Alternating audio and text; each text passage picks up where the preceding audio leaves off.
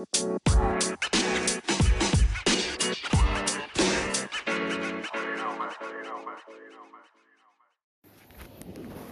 Bismillahirrahmanirrahim. Assalamualaikum warahmatullahi wabarakatuh. Apa kabar teman-teman? Terima kasih uh, sudah kembali membu membuka podcast saya di kesempatan kali ini. Sebelumnya saya ingin berterima kasih atas atensi yang luar biasa di luar dugaan saya. Teman-teman sangat antusias untuk mendengar podcast saya di edisi pertama kemarin. Terima kasih sekali lagi. Uh, kemudian kedua, saya juga sangat berterima kasih bagi teman-teman yang memberikan saran dan masukan terkait edisi pertama kemarin yang mungkin masih amatiran gitu ya. Mohon maaf kalau banyak keterbatasan tapi ini sedang berusaha diperbaiki seiring berjalannya waktu. Semoga teman-teman e, mendapatkan manfaat ya dari mendengarkan sedikit ocehan saya di podcast kali ini oke teman-teman e, setelah di podcast sebelumnya temanya adalah bermanfaat membuatmu hebat kali ini pengen sedikit sharing e, dengan tema ikhlas itu bebas. Ikhlas itu bebas. Jadi eh, ada dua makna sih dari judul ini. Yang pertama ikhlas itu bebas buat siapa aja bisa ikhlas gitu kan. Dan ikhlas itu bebas. Ya, jadi setelah ikhlas kita tuh akan ngerasa bebas nggak merasa terkekang tidak merasa terpenjara tersiksa sengsara dan ya mungkin hal-hal negatif lainnya. Dan mungkin ini bisa jadi apa ya sharing pengalaman dan juga mudah-mudahan menjadi satu hal yang menambah wawasan teman-teman terkait rasa ikhlas itu sendiri. Ini mudah-mudahan teman-teman juga nanti bisa sharing mungkin apa terkait pengalamannya seputar ikhlas dan hal-hal yang lain yang kiranya bisa menjadi inspirasi bagi kita semua nah teman-teman eh, sebenarnya sih saya agak kesulitan menemukan konten di edisi kedua podcast ini karena apa ya eh, agak bingung begitu. Harus mengangkat hal-hal apa dan akhirnya saya coba menjawab komitmen saya di kema di hal yang sudah saya sepakati kemarin dengan diri saya sendiri untuk coba berani coba konsisten melakukan hal-hal kecil tapi continue gitu. Mudah-mudahan ini menjadi salah satu amal kebaikan yang memiliki nilai manfaat bagi orang-orang sekitar saya. Dan uh, saya membuat podcast kali ini itu dengan sebenarnya sih emosi yang agak tersentuh gitu ya agak baper karena memang saya dikenal sebagai sosok yang mungkin agak baper di berbagai hal dan saya agak tersentuh dengan beberapa video yang lagi viral di media sosial salah satunya. Dan kebetulan tadi scroll timeline dan muncul video itu. Dan itu yang membuat saya kayaknya bagus nih untuk jadi inspirasi. Nah di situ eh, mungkin teman-teman juga sudah pada nonton kali ya berita atau mungkin videonya terkait seorang driver Gojek asal Batam yang viral karena melindungi orderannya dari air semprotan disinfektan dari Pak Polisi di pinggir jalan. Jadi si driver Gojek ini bagi yang belum lihat eh, Bapak Bapak Gojek itu memeluk gitu ya pesanan orang berupa pizza. Kotak pizza itu kan dari kardus ya. Itu kalau basah ya berarti otomatis dalamnya juga anyep. Dan akhirnya beliau komitmen untuk melindungi itu dari karena kebetulan waktu dia lagi di pinggir jalan dan skenario Allah begitu luar biasa. Jadi ada orang yang ngevideo uh, mobil dari polisi itu yang lagi nyemprot. Eh ternyata nggak sengaja kesentuh uh, kesem, ke apa ya kerekam juga tuh si bapak gojeknya. Dan video ini di share di TikTok. Setelah di TikTok ternyata itu viral. Bahkan di repost oleh Mbak Najwa Najwa Sihab. Dan akhirnya itu mampu ditonton oleh 2 juta orang dan komentarnya bisa sampai 20 ribu. Dan itu viral dan akhirnya si bapak ini dihubungi oleh Mbak Najwa untuk sedikit interview alasan kenapa beliau begitu amanah dan bahkan beliau juga dihubungi oleh pihak Gojek dan Pizza Hut untuk diberikan rasa terima kasih dan apresiasi. Nah, saya pikir ini salah satu hal yang membuat kita harusnya mendapatkan inspirasi bahwasanya si bapak Gojek ini merupakan sosok yang amanah dan beliau ikhlas berjuang untuk mendapatkan rezeki, mencari rezeki untuk keluarganya karena memang di situasi yang seperti sekarang uh, dia tidak punya pilihan lain selain untuk terus bekerja menghidupi keluarganya di rumah. Dan ini kekuatan macam apa yang bisa menggerakkan orang kalau itu bukan berasal dari keikhlasannya untuk berjuang nah dari situ kemudian saya ingat-ingat uh, apa pengalaman saya ketika menghadapi mungkin situasi seperti tadi situasi yang serba sulit terjepit di pinggir jalan mendapatkan tantangan akhirnya harus mengambil resiko seperti bapak Gojek tadi. Dia melindungi barang pesanan orang dengan memeluknya dan akhirnya dia membiarkan tubuhnya atau bagian tubuhnya basah. Asalkan si barang bawaan ini itu tidak terkena air yang membuatnya rusak begitu. Dan akhirnya barang bawaan ini tersampaikan ke orang yang memesan dan dengan kondisi yang baik sementara kondisi tubuh si bapak ini barangkali ada sebagian yang sudah basah kuyup dan ini salah satu hal yang luar biasa memberikan pelajaran yang buat kita bahwasanya keikhlasan itu memberikan energi yang luar biasa termasuk keberanian kita untuk berkorban keberanian kita untuk mengambil risiko dan bahkan keberanian kita untuk memberikan potensi terbaik kita untuk memberikan hal-hal yang bermanfaat bagi lingkungan kita di sekitar kita. Saya teringat dulu waktu awal masuk dunia kampus, eh, saya awal-awal tuh membaca buku 24 cara mendongkrak IPK dan cara yang pertama itu adalah menjadi seorang ketua tingkat. Dan waktu itu saya nggak tahu apa-apa. Eh, saya awalnya juga pengennya ya aman aja lah kuliah karena banyak juga nih dari tuan rumah di kota Samarinda karena kebetulan saya anak rantau dari Kabupaten Berau dan akhirnya setelah membaca buku itu kok kayaknya tertantang untuk cobain deh jadi ketua tingkat di sini tuh gimana sih rasanya? Apalagi kayaknya ketua tingkat itu jadi jabatan yang cukup strategis yang digambarkan di buku itu. Bisa menjadi jembatan komunikasi dengan dosen bisa menjadi orang yang dikenal oleh teman-teman di dalam kelas dan tentunya di balik itu punya nilai kebermanfaatan yang luar biasa karena bisa membantu teman-teman dan juga menjadi jembatan komunikasi antar pihak-pihak di dalam situasi belajar mengajar di kampus. Nah, saat itu eh, bisa jadi ingat dulu waktu awal-awal ke Samarinda itu merantau keinginan saya itu sebenarnya cuma dua sih. Im, apa sih ya eh, impian awalnya gitu ya. Yang pertama pengen cobain nonton bioskop yang kedua pengen nyobain namanya eskalator itu kan anak-anak Berau pasti tahu kenapa alasannya ini karena memang di Berau nggak ada bioskop dan juga dulu waktu itu belum ada eskalator dan alhamdulillah sekarang kita punya pasar Sanggam Aji di Layas sih dari dulu. Dan sekarang sudah ada eskalatornya. Walaupun mati tapi ada gitu. Tapi mungkin lagi proses perbaikan ya kita nggak tahu. Dan alhamdulillah itu semua tercapai karena memang eh, ya receh sih. Cuman ya gimana itu memang keinginan sederhana karena pengen banget ngerasain gimana rasanya nonton bioskop dan juga beras. Gimana rasanya naik eskalator seperti di film-film begitu. Nah kembali ke masalah cutting. Jadi waktu itu saya jadi ketua tingkat singkat cerita dipilih oleh teman-teman secara demokratis. Menyampaikan visi misi di depan kelas secara singkat. Ada juga teman-teman yang lain juga mencalonkan akhirnya saya dipilih untuk menjadi ketua tingkat.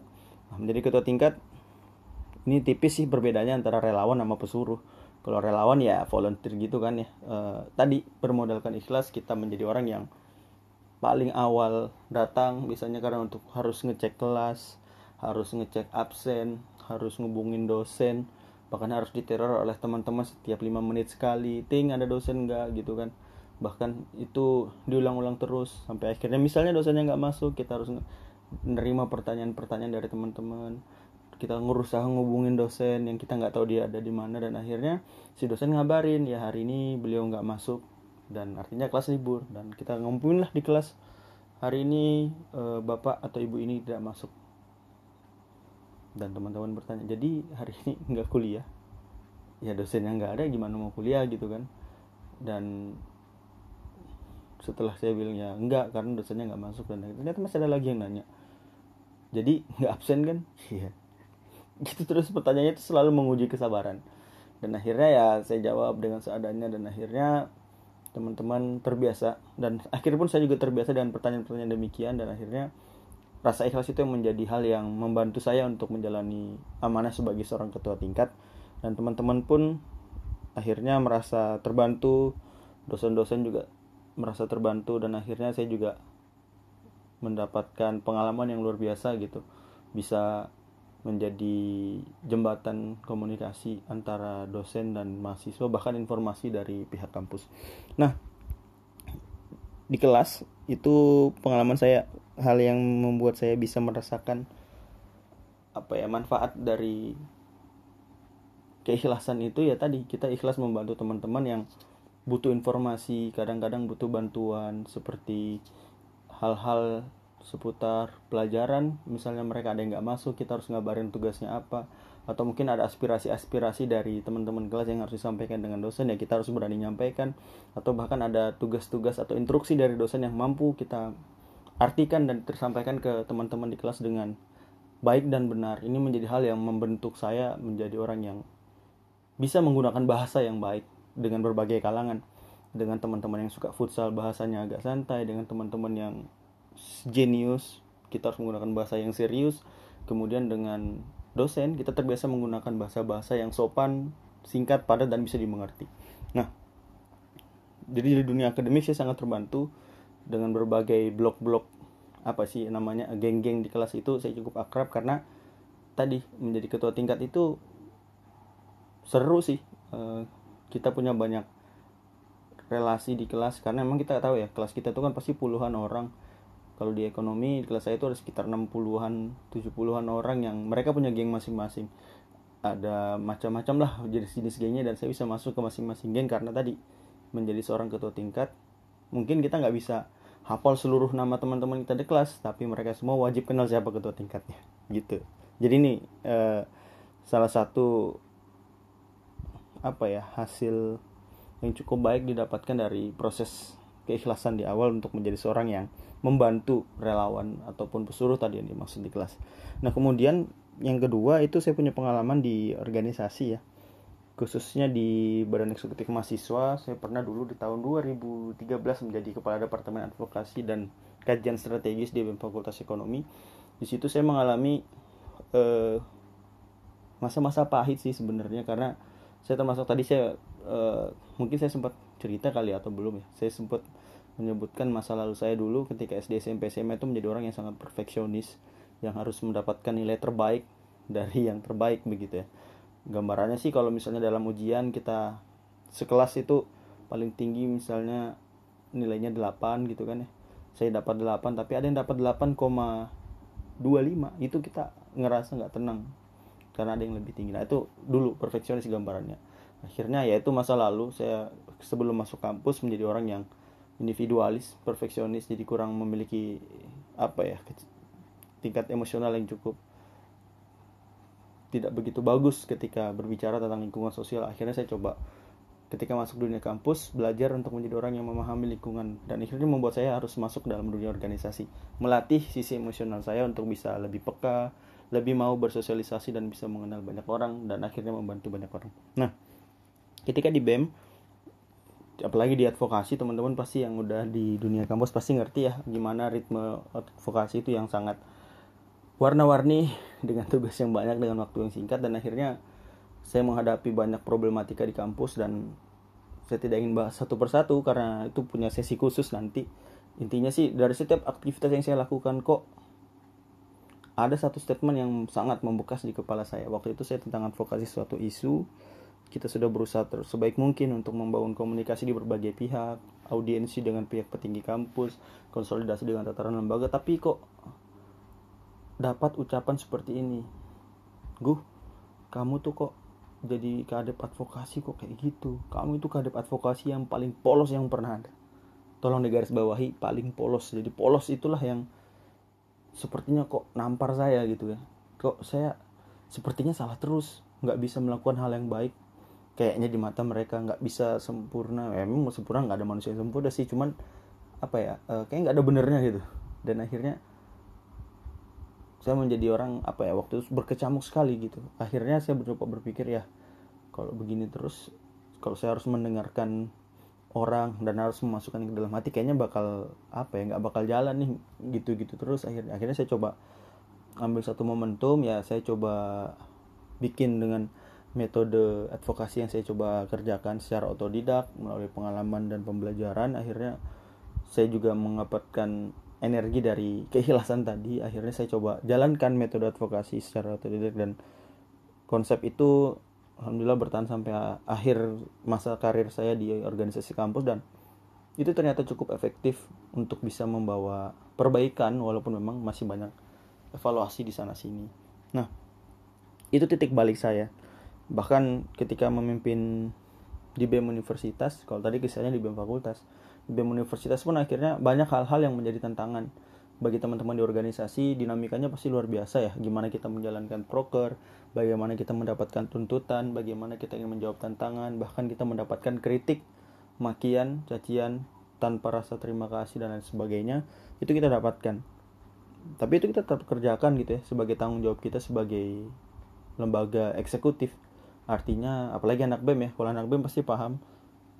Menjadi lembaga yang kalau dia benar nggak bakal diingat. Tapi kalau dia salah itu nggak ada yang lupa gitu.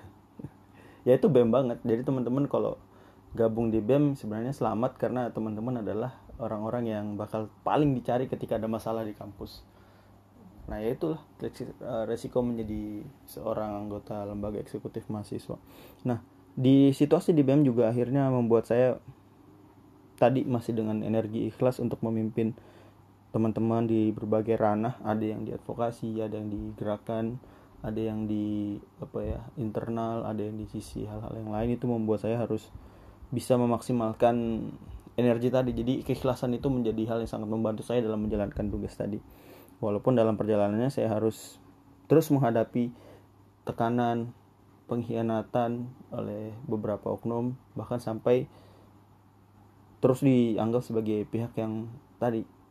Kalau salah ya salah banget. Kalau benar ya harus salah begitu. Ya kurang lebih kayak gitu gitu tapi walaupun kita selalu menjawab itu dengan tentang dengan apa ya kinerja kita jawab dengan data dan seterusnya dan akhirnya itu menjadi perang persepsi saja ujungnya. Kita punya data yang bisa kita perdebatkan. Nah masih tentang seputar ikhlas akhirnya saya masuk ke langsung saja ke beberapa poin-poin penting juga yang lain selain dunia organisasi yang membentuk karakter saya sebagai orang yang memang harus bisa menghargai diri sendiri dengan rasa ikhlas itu yang akhirnya membuat kita bebas. Kita tidak terkekang dengan perkataan orang lain kita tidak terkekang dengan persepsi yang dibentuk oleh orang lain. Sementara diri kita juga perlu kebebasan agar potensinya bisa meledak bisa keluar bisa maksimal dan akhirnya bisa mendapatkan pembelajaran yang luar biasa dari berbagai pihak termasuk orang yang tidak suka dengan kita. Keikhlasan itu menjadi bahan bakar yang nggak ada habisnya.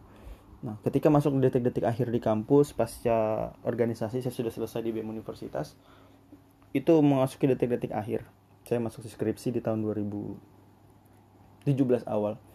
Karena di 2016 sidang umum mahasiswa kongres mahasiswa saya demisioner ketok palu tek setelah ketok palu ternyata belum selesai tantangannya karena di 2016 itu BEM KM Unmul ketika musyawarah kerja nasional BEM seluruh Indonesia di Mataram ditunjuk oleh teman-teman seluruh Indonesia untuk menjadi tuan rumah musyawarah nasional BEM seluruh Indonesia di Samarinda di tahun 2017 di musyawarah BEM SI yang ke-10. Ini merupakan agenda yang bersejarah karena dalam tonggak sejarah berdirinya BEM SI pertama kalinya e, musyawarah nasional diselenggarakan di bumi Kalimantan Timur khususnya di Samarinda. Dan saya ingin mengingatkan teman-teman dulu ketika agenda Kaleidoskop BMKM Unmul 2014 kepengurusan Bang Herdi dan Bang Yuda di situ ada acara Kaleidoskop. Di situ juga pernah ada agenda apresiasi untuk insan gerakan kampus di mana waktu itu yang sudah saya ceritakan di podcast sebelumnya BEM Fakultas Ekonomi yang saya pimpin menjadi BEM terinspiratif pertama. Dan dalam kesempatan itu saudara saya sahabat saya dari BEM Fakultas Pertanian, Bang Ramadan Sakti Nasution itu terpilih menjadi aktivis terfavorit. Waktu itu beliau menyampaikan seperti ini. Jadi di closing statement sambutan ketika beliau terpilih saat itu, beliau mengatakan, "Jangan pernah meremehkan mahasiswa Kalimantan karena suatu saat Kalimantan Timur akan menjadi epicentrum gerakan nasional." Dengan riuh tepuk tangan, beliau turun dari panggung dan itu sangat membekas di kepala saya. Mimpi itu harus bisa terwujud dengan atau tanpa tangan saya. Dan akhirnya qadarullah dengan takdir Allah ternyata BMKM Unmul di musyawarah kerja nasional dengan segala macam dinamikanya terpilih menjadi tuan rumah musyawarah nasional BMSI yang ke-10 di tahun 2017 awal. Jadi singkat cerita, ketika ada misioner dari BEM, saya justru harus terlibat dalam skema pembentukan uh, kepanitiaan Munas BMSI 2017 yang akan diselenggarakan di Unmul.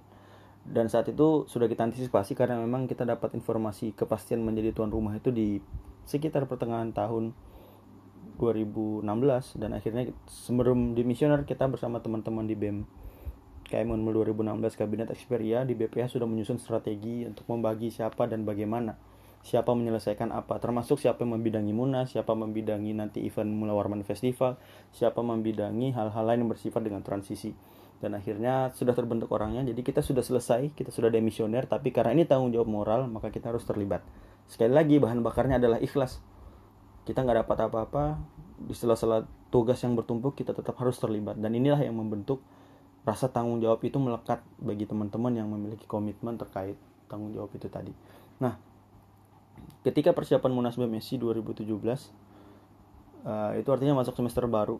Dan waktu itu ya alhamdulillah masih ada sedikit simpanan untuk masuk ke 2017 untuk masuk BRSPP dan dapat kabar ketika masa persiapan Munas yang semakin mepet uh, ibu saya itu harus melewati fase operasi kanker tumor payudara harus dibedah di Kabupaten Berau jadi saya langsung pulang. Terus di mengalami fase operasi lah. Akhirnya diangkat sebagian jaringan tubuhnya yang ada terinfeksi kanker itu. Dan waktu itu masih jinak dan diangkat. Nah setelah Januari itu mengalami operasi ternyata dapat kabar dari pak dokter spesialis itu untuk bisa mengalami harus ibu harus mama saya harus menjalani kemoterapi di Samarinda jadi di sela-sela persiapan munas mendampingi adik-adik dan saya bersyukur adik-adik saya luar biasa. Di tahun 2017 mereka menjadi kepanitiaan yang luar biasa. Mereka kolektivitasnya sudah sangat luar biasa koordinasi apalagi performanya luar biasa. Sangat berterima kasih teman-teman yang mampu menjadi aktor-aktor sejarah dalam gerakan mahasiswa di ranah Kalimantan. Teman-teman terlibat dalam membuat menyelenggarakan salah satu forum strategis untuk mengawal permasalahan bangsa di kampus-kampus se-Indonesia dan itu berkumpul di Kalimantan Timur. Teman-teman bahkan mendapat apresiasi dari seluruh peserta saat itu mereka berhasil menjadi kepanitiaan yang sangat berkesan. Nah, saat persiapan-persiapan sebelum acara itulah uh, saya menghadapi situasi seperti tadi dan akhirnya alhamdulillahnya teman-teman di teknis tidak banyak mengalami kendala yang berarti saya hanya terus memonitor bahkan sesekali memberikan motivasi dalam sesi diskusi sesi motivasi yang mendorong semangat teman-teman bahwasanya ketidakmungkinan yang kita alami dalam kepanitiaan ini mulai dari sedikitnya peserta banyaknya dana yang harus dikumpulkan, sulitnya menghubungi mahasiswa se-Indonesia, meyakinkan birokrasi kita mampu bekerja di bawah keterbatasan yang ada, itu mampu kita kalahkan ketika kita punya faktor X. Saya katakan itu ke depan teman-teman. Apa itu faktor X? Faktor X itu adalah kekuatan keyakinan dan doa kita kepada Tuhan yang Maha Kuasa. Itu saya tekankan berulang-ulang ke teman-teman panitia inti kepanitiaan itu. Dan akhirnya mereka mampu menyampaikan itu dengan baik ke teman-teman staff kepanitiaan dan akhirnya mereka bisa berjalan dengan mandiri jadi teknis tidak ada masalah keajaiban-keajaiban datang satu persatu detik-detik terakhir pertolongan itu datang dan akhirnya kepanitiaan bisa berjalan dengan baik bisa berakhir dengan baik pula. Setelah kepanitiaan usai ibu saya datang ke Samarinda bersama bapak saya. Dan saya waktu itu posisinya uh, sedang bekerja part time di salah satu UMKM salah satu apa ya salah satu counter yang ada di Samarinda itu merupakan hal yang sangat bermanfaat bagi saya sangat membantu sekali. Terima kasih untuk Kak Ainul dan Kak Satria yang sudah menyempatkan saya untuk menjadi bagian dari tim Anggur Sel saat itu saya menjadi accounting banyak kesalahan-kesalahan saya banyak kehilafan-kehilafan saya selama bekerja di sana. Dan Kak Satria dan Kak Inul masih mau membantu saya untuk tetap bekerja di sana dengan uh, kondisi saya yang serba terbatas serba hilaf dan saat itu dengan bekerja di Anggur Sel saya juga akhirnya mendapatkan penghasilan tambahan gitu ya akhirnya ibu dan bapak saya bisa ikut ke Samarinda. Saya mengontrak salah satu kontrakan dekat harus dekat dengan rumah sakit. Karena itu dekat dengan pusat kota akhirnya agak harganya juga lumayan. Tapi karena kita berada bersyukurnya dekat juga dengan kampus ilmu akhirnya terdapat beberapa kontrakan yang relevan dan itu juga cukup untuk menampung kedua orang tua saya kami tinggal bertiga di sana dan di situ akhirnya saya merasakan betapa menjadi tulang punggung keluarga itu luar biasa keikhlasannya seperti yang dilakukan oleh Bapak Gojek di awal tadi. Dia punya energi yang luar biasa dengan keinginan untuk menghidupi keluarganya. Itu yang saya rasakan. Jadi teman-teman, uang 5000, 10000, 15000 yang kita berikan kepada Bapak Gojek atau mungkin palek-palek di pinggir jalan, mungkin kelihatan kita bagi kita itu hal kecil tapi bagi mereka yang bekerja sebagai tulang punggung keluarga, hal itu sangat-sangat berharga, sangat-sangat bermanfaat untuk menghidupi kehidupan di keluarganya. Seperti yang saya alami kemarin jadi saya bekerja dengan paruh waktu awalnya di Anggur Sel itu dan akhirnya setelah waktu karena saya sendirian gak ada keluarga di Samarinda jadi saya tinggal bertiga bersama ibu bapak saya. Jadi ibu saya ketika masuk kemoterapi teman-teman yang bagi belum tahu kemoterapi kemoterapi itu salah satu hal yang cukup menyakitkan. Karena obat yang diberikan oleh dokter itu membunuh sel-sel yang ada di tubuh kita. Baik itu sel yang baik maupun sel yang buruk. Nanti kalau salah mau dikoreksi. Tapi itu yang disampaikan. Akhirnya yang mengalami fase kemoterapi itu harus mengalami hal yang lemas begitu ya pusing dan lain sebagainya. Akhirnya bahkan harus melihat rambut yang rontok dari si peserta kemoterapi. Itu kenapa orang-orang teman-teman kita saudara-saudara kita yang menghadapi perjuangan mengalami penyakit kankernya itu mengalami kebotakan misalnya di kepalanya. Nah, itu yang dialami oleh ibu saya. Jadi di awal mengalami kemoterapi hanya sifatnya kemoterapi itu hanya seperti infus yang disuntik ternyata efek dari obat itu yang membuat orang tua saya atau mungkin teman-teman yang pernah melihat kemoterapi itu membuat uh, si pasien ini menjadi lemas tidak berdaya dan susah begitu untuk bergerak. Itu yang saya hadapi jadi motor saya alhamdulillah di kampus saya bisa semasa kuliah bisa membeli motor itu pun dari uang beasiswa dengan motor second. Itu pun motor yang saya beli dari teman saya Eria. Terima kasih Bu Eria istri dari Pak Jamal. Sekarang sudah jadi PNS beliau beliau banyak membantu dalam proses mengerjakan skripsi bersama teman saya juga Samsul. Uh, kita sama-sama di teror terus untuk ngerjain skripsi. Bahkan dulu waktu awal saya pengen punya motor akhirnya beliau yang jual motornya karena di rumah motornya itu nggak kepake. Saya izin coba minta tolong tanya sama ibunya apakah motor dijual atau enggak jadi ibunya si Eria ini si ibu Rita Zahra dan bapaknya Pak Erham Yusuf ini baik sekali karena saya sering main ke rumahnya bersama Samsul dan teman-teman yang lain anak-anak BEM karena area kebetulan bendahara umum saya waktu saya jadi ketua BEM jadi saya dapat bantuan dari area dan ibunya bapaknya juga untuk bisa dapatin motor itu dengan harga yang murah terjangkau lah ya. Nggak murah juga sih sebenarnya karena itu beasiswa selama satu semester. Dan akhirnya terbelilah motor itu. Dan motor itu yang saya pakai ketika uh, di Samarinda.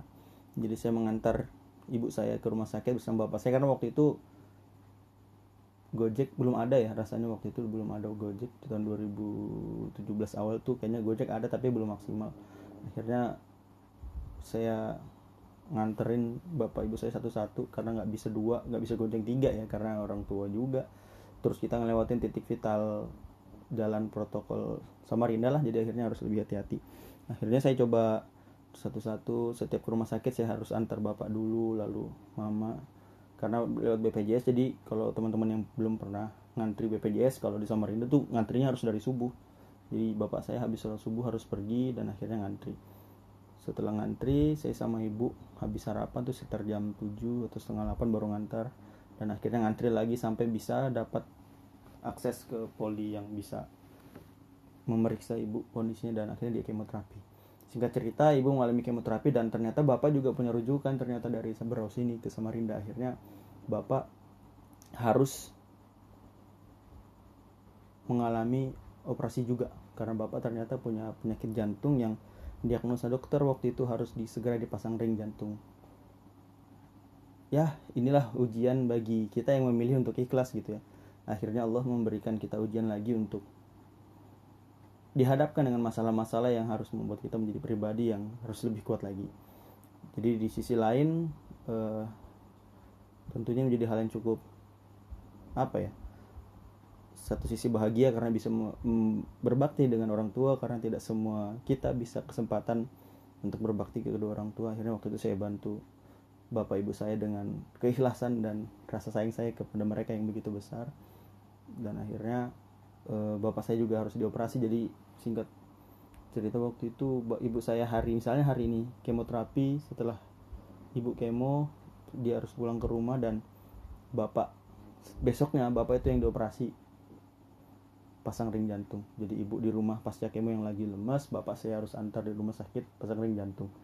Ukur syukurnya pasang ring jantung itu ternyata operasi kecil yang tidak begitu besar dalam satu hari sudah selesai dan e, bapak nginap hanya semalam kalau tidak salah dan waktu itu bapak nolak untuk ditemani jadi pulang aja gitu nginap temenin mama di rumah karena mama kondisinya lagi lemas habis di kemo ya siapa yang nggak sedih gitu ya lihat kedua orang tua kita di waktu yang hampir bersama dengan kondisi yang lemah seperti dan saya sendirian.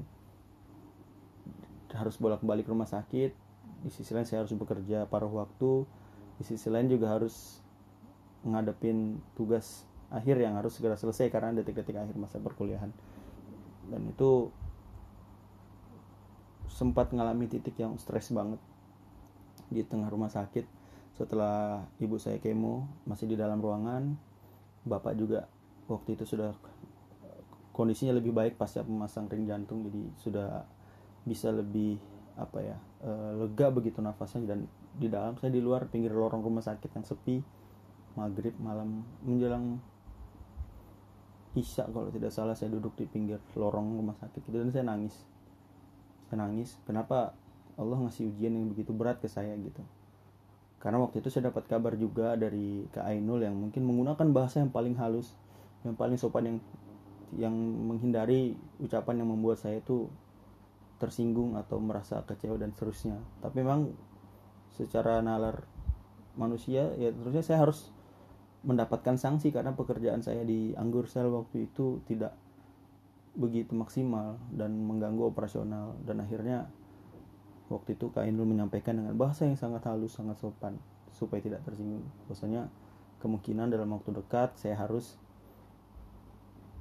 diistirahatkan waktu itu kalau masih seperti itu. Dan akhirnya saya menangis kenapa harus saya yang mengalami ini? Di situlah uh, gejolak batin kembali dapat. Tapi ternyata sekali lagi kekuatan ikhlas itu luar biasa. Dengan masalah yang begitu berat ternyata sujud kita dalam setiap sholat itu menjadi jauh lebih nikmat. Nah, akhirnya saya coba melakukan apa yang saya bisa lakukan. Saya tetap konsisten begitu. Saya coba bagi waktu. Bagaimana caranya saya tetap memasang wajah yang ceria di depan kedua orang tua saya yang waktu itu memang harus segera dikuatkan. Mereka akhirnya perlahan tapi pasti bisa pulih. Jadi gambarannya setelah mereka tidak kemo ibu saya tidak kemo bapak juga sudah selesai prosesnya sudah mulai pulih. Di rumah mereka di kos-kosan atau di kontrakan itu ya mereka di sana jadi kebetulan saya punya teman yang baik. Saya si yoga karyawan anggur sel waktu itu dia punya TV tapi nggak kepake jadi dia bolehin saya untuk pinjam dan alhamdulillahnya di kontrakan itu ada akses TV kabel yang nggak bayar disediain oleh ibu kos kontrakannya. Jadi saya sangat terbantu sekali. Inilah teman-teman jadi kalau kita punya niat tulus untuk membantu orang lain dengan ikhlas maka kita pun akan mendapatkan bantuan-bantuan dari arah yang tidak kita sangka-sangka. Itu yang sudah Allah janjikan kepada kita. Jadi kalau kita punya kesempatan membantu orang lain jangan sia-siakan jangan ditunda. Karena itu pasti akan mengundang bantuan-bantuan yang datang dari orang lain juga kepada kita. Dari situ sekali lagi rasa syukur itu luar biasa. Akhirnya setelah beberapa bulan berlalu ibu bapak saya akhirnya bisa kembali ke Berau dengan kondisi yang alhamdulillah lebih baik ada perkembangan. Saya pun akhirnya waktu itu apa ya ada satu titik lagi sebenarnya sebelum ibu bapak saya pulang. Jadi saat fase-fase kritis harus menghadapi fase kemoterapi dan bapak yang setelah habis operasi saya justru malah dapat waktu itu apa ya amanah tambahan. Karena selesai dari BEM kayak Munmul di dua, di bulan November 2016 Desember saya diamanahkan sebagai sekjen PW kami Kaltim Tara waktu itu. Dan di awal tahun ternyata saya harus berangkat ke Palembang Sumatera Selatan untuk mengikuti latihan kepemimpinan nasional tingkat 3 kami Palembang sana kami Sumsel dan waktu itu dengan kondisi ibu saya yang habis mengalami operasi kemudian bapak yang habis apa ya habis operasi tadi di lemes. Dan situ saya punya apa namanya uh, punya pilihan yang cukup berat. Tapi kemudian uh, saya memberanikan diri untuk mengambil resiko untuk bisa apa namanya uh, mengambil pilihan yang sulit. Jadi saya harus berangkat ke Palembang dengan kondisi meninggalkan ibu saya dengan kondisi yang begitu mencemaskan tapi pilihan itu harus saya ambil karena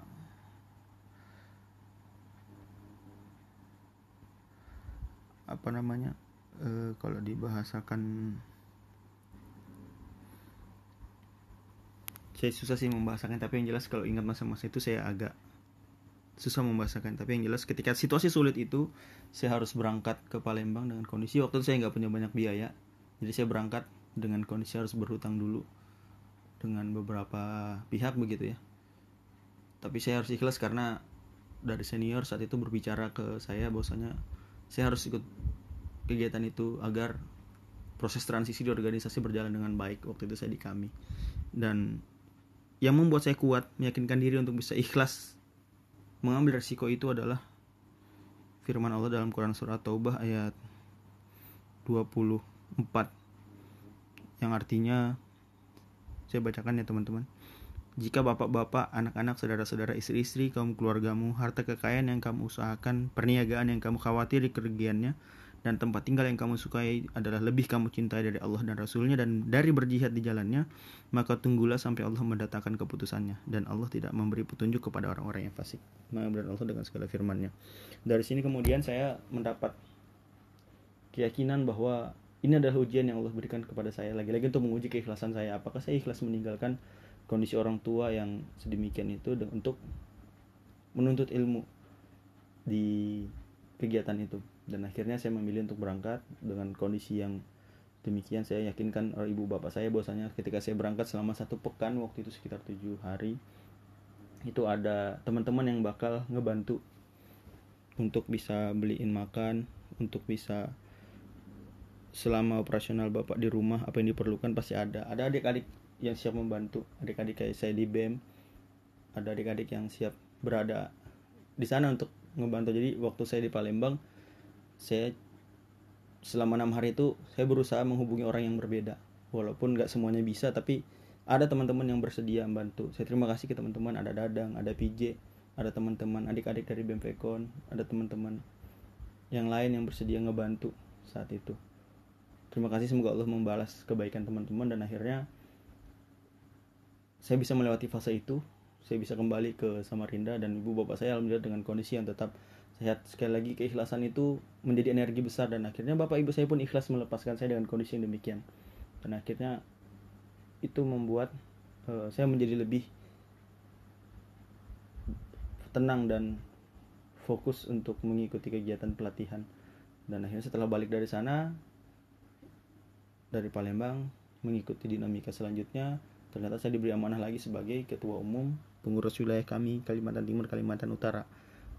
Membidangi dua provinsi yang ada di Kalimantan Timur dan Kalimantan Utara.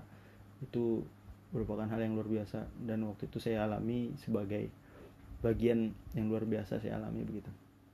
Nah, keikhlasan inilah yang kemudian membuat saya menjadi orang yang cukup bersyukur mengalami beberapa fase itu. Akhirnya setelah ibu bapak saya pulang, saya kembali harus fokus di skripsi dan juga amanah saya di kami itu yang harus membidangi membawahi dua pengurus daerah yang membawahi lagi komisariat komisariat besar dan akhirnya saya kerjakan itu dengan tadi keikhlasan akhirnya amanah-amanah itu tantangan-tantangan itu bisa terjawab dengan keikhlasan-keikhlasan yang saya lakukan atas dorongan dari teman-teman atas pembelajaran dari teman-teman yang bisa membuat saya menjadi orang yang jauh lebih kuat jauh lebih berani untuk mengambil resiko. Dan akhirnya apa yang saya dapatkan? Kemudahan-kemudahan tadi bantuan-bantuan tadi dan banyak hal-hal lain yang bisa saya jelaskan mungkin di lain waktu. Intinya setelah keikhlasan-keikhlasan saya lakukan tadi saya mendapatkan kemudahan jadi skripsi saya. Alhamdulillah bisa selesai dalam waktu beberapa bulan. Saya sidang proposal seminar hasil sampai sidang akhir. Itu dalam waktu yang singkat padat. Bu, memang apa ya karena memang sudah detik-detik akhir dan juga waktu itu masih ada sekitar setahun lagi untuk selesai. Tapi saya harus selesai karena memang situasi yang menuntut saya harus selesai. Bahkan ketika dulu bapak saya masih di apa namanya masih di Samarinda. Tadi saya mengalami fase harus hati-hati berhentikan dari tempat kerja. Bapak saya lagi di rumah sakit ibu saya di rumah sakit. Waktu itu akhirnya ternyata Kak Ainul dan Kak Satria di Anggur Sel memberikan keringanan lagi. Jadi saya nggak jadi dikeluarkan tapi saya harus mencari alternatif untuk kerjaan lain. Akhirnya saya diminta Kak Ainul untuk masukkan lagi satu lamaran di satu counter HP yang lagi buka waktu itu namanya Safira Phone Bang Sapri yang punya uh, jadi waktu itu saya kerja di sana sebagai admin juga. Jadi kerja saya di dua tempat. Pagi saya di Safira siang sampai malam saya di Anggur Sel saya kerja di dua tempat. Dan itu menjadi hal yang sangat menyenangkan karena harus memang harus dijalani karena harus menghidupi kedua orang tua saya waktu itu lagi di Samarinda. Dan kebutuhan hidup di sana alhamdulillah lebih terjangkau dan akhirnya saya bisa menjalani itu. Dan akhirnya bapak ibu saya juga bisa mengalami proses pengobatan tanpa pemikiran yang berat. Dari situ juga mereka bisa mengenal siapa teman-teman saya selama di Samarinda. Dan juga eh, apa aktivitas saya selama di Samarinda. Jadi pagi kerja siang kerja malam kerja. Di sela-sela itu ada rapat barangkali ada demo kadang-kadang. Jadi bapak saya sudah nggak kaget lagi kalau saya harus demo izin demo di simpang lampu merah. Karena kebetulan kontrakan waktu itu dekat lampu merah. Kemudian juga malam harus diskusi konsolidasi dan seterusnya. Jadi sudah terbiasa. Dan akhirnya ya nih kemudahan-kemudahan saya dapatkan karena aktivitas-aktivitas yang menguras keikhlasan saya. Akhirnya skripsi saya bisa selesai kemudian target capaian di organisasi juga alhamdulillah bisa tuntas. Teman-teman saya orang-orang yang luar biasa di kepengurusan bisa menyelesaikan amanahnya. Adik-adik saya di BEM juga menjalankan tugasnya dengan baik dalam kepanitiaan musyawarah nasional. Kemudian di organisasi di kami saya dapat teman-teman yang luar biasa. Jumlahnya mungkin tidak banyak tapi semangat dan etos kerjanya juga sangat layak untuk diacungi jempol dan bisa bekerja dalam kondisi yang sangat terbatas dan hasilnya luar biasa. Bahkan dalam urusan rezeki saya dipermudah. Alhamdulillah dalam pekerjaan sebagai seorang admin bisa mencukupi uh, kebutuhan secara pribadi kepada orang tua dan kebutuhan operasional selama kampus bahkan menghidupi organisasi. Kemudian akhirnya juga bertemu dipertemukan secara apa ya takdir Allah juga jadi saya selesai sidang itu di tanggal 9 November eh, 8 November yang akhirnya juga waktu itu saya mengalami beberapa fase-fase kehilangan dan menemukan dan itu nanti saya bahas di podcast selanjutnya saya kehilangan seseorang yang sangat berharga dalam kehidupan saya dan saya dipertemukan juga dengan orang yang di masa yang akan datang juga menjadi orang yang sangat berharga dalam kehidupan saya Kisah tentang ini akan dibahas di podcast selanjutnya tentang bagaimana saya menemukan dan kehilangan. Semoga teman-teman bisa mendapatkan hikmahnya di podcast selanjutnya. Dan podcast kali ini mungkin sampai sini dulu. Semoga teman-teman bisa sekali lagi mendapatkan manfaat dari hasil latihan kita malam hari ini. Saya berterima kasih teman-teman sudah mau mendengar sejauh ini dan pesan bagi saya diri diri saya sendiri dan juga buat teman-teman ikhlas itu membuat kita bebas Ikhlas itu bebas dilakukan oleh siapa pun. Ikhlas itu adalah bahan bakar yang tidak akan mudah habis ketika teman-teman menggunakannya dengan baik, menggunakannya dengan benar. Semoga teman-teman menjadi orang-orang yang mampu terus mengaplikasikan ilmu ikhlas ini karena ikhlas inilah yang akan menjadi penyebab turunnya pertolongan-pertolongan Allah dari arah yang tidak kita sangka-sangka. Maka ikhlaslah dalam berkorban, ikhlaslah dalam memberikan bantuan, ikhlaslah dalam memberikan santunan-santunan agar Allah bisa membantu kita dan kita punya alasan untuk minta pertolongan Allah dan akhirnya Allah membantu kita dari arah yang tidak pernah kita sangka-sangka. Terima kasih teman-teman sudah mendengar. Semoga kita sehat selalu. Terima kasih sekali lagi. Mohon maaf bila ada kata-kata yang kurang berkenan. Kita bertemu lagi di podcast selanjutnya. Assalamualaikum warahmatullahi wabarakatuh.